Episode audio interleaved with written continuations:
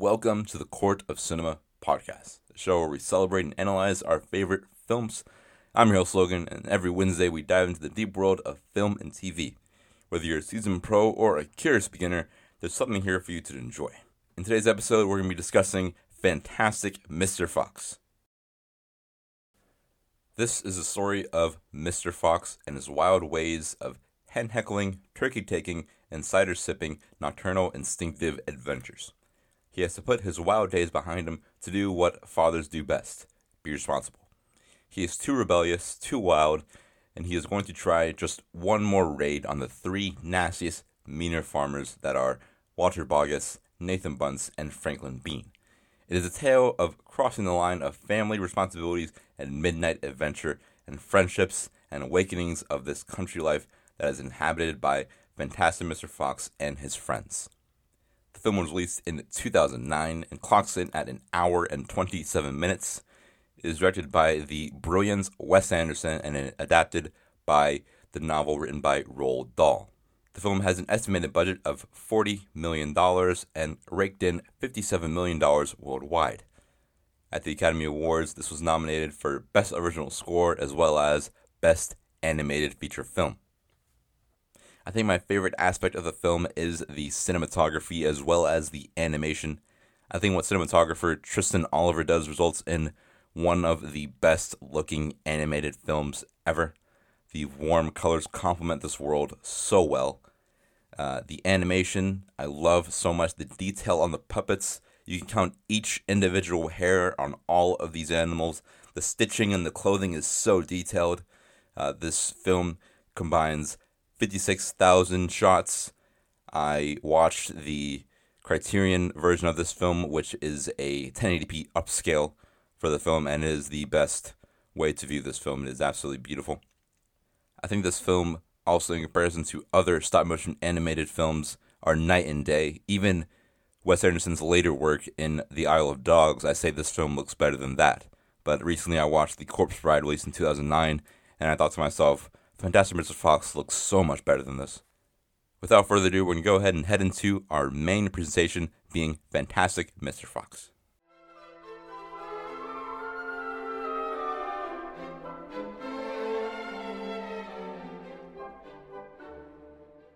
Our story begins two years earlier.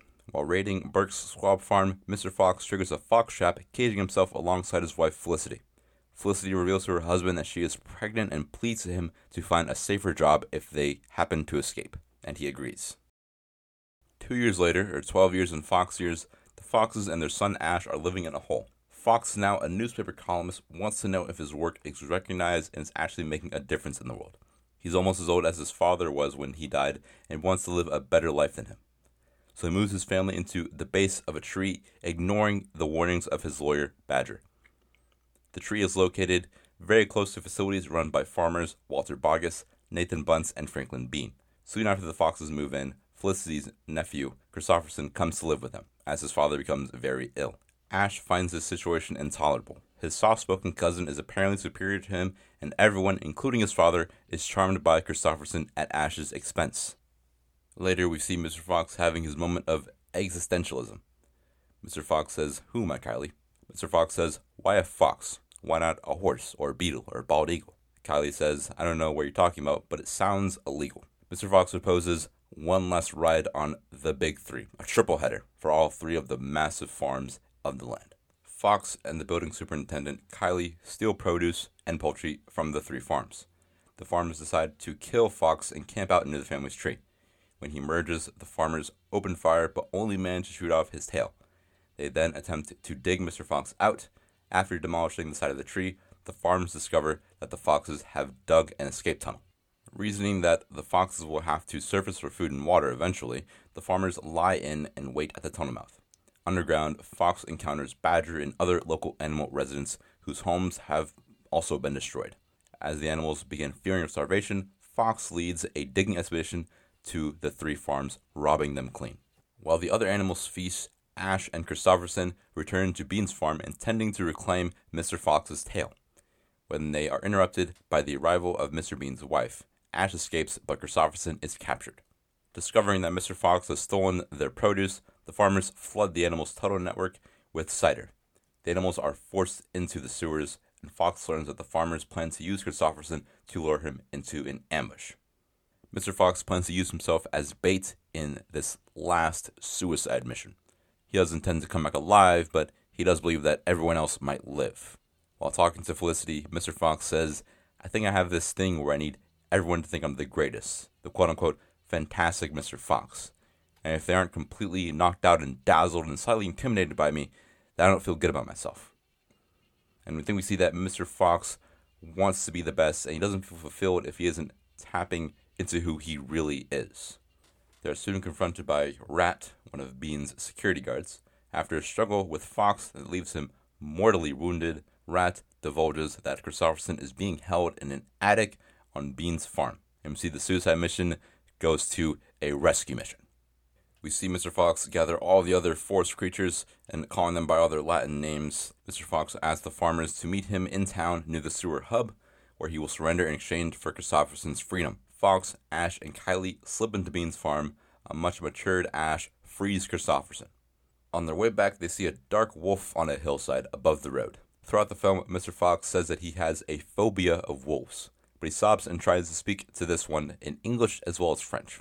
The wolf doesn't respond to Mr. Fox until he raises his hand in a gesture of solidarity. The wolf returns his gesture and departs into the woods. Wes Anderson said that this scene with the wolf was his reason for making the film. I believe the wolf represents what it means to be a wild animal. I think the wolf serves as somewhat of a mirror image to Mr. Fox because no matter how hard he tries, deep down he really is just a wild animal. In the climax of the film, we see the animals have become accustomed to living in the sewers, with others considering moving in. Ash and Kristofferson settle their differences and become good friends. Fox leads his family to a drain opening built into the floor of a supermarket owned by the three farmers.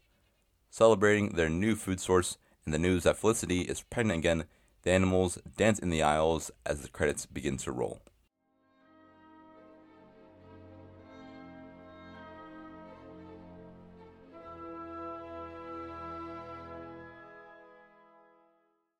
Fantastic Mr. Fox falls into the space of animated movies that entertains children as well as teaching the adults valuable lessons. Mr. Fox being a vessel for these themes, he struggles to live a life with contentment, which in turn negatively affects the people in his life. Throughout the film, he says he has a phobia of wolves, but in reality, I believe he has a phobia of accepting defeat. In the beginning of the film, when he promises his wife that he won't steal any more food from the farmers, in this moment, he feels as if he is forced to bury his true self.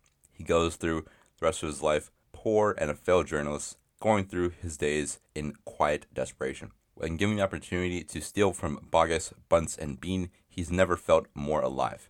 And for all purposes, he is a wild animal, but I think he's reached a point in his life in which, before all that, he is a father, a husband who's caring, compassionate, and operates at a high level of intelligence. I think in life there comes a time to grow up and leave our younger lives filled with danger and adventure behind. But like Mr. Fox, that old life isn't the only thing that makes us truly fantastic. Thank you so much for listening to this episode of the Court of Cinema podcast. We hope you found this discussion informative as well as engaging. And if you enjoyed today's episode, please consider leaving a review on your preferred podcast platform as well as sharing. In the meantime, you can stay updated on all things Court of Cinema by following us on social media. Until next time, we'll see you in the movies.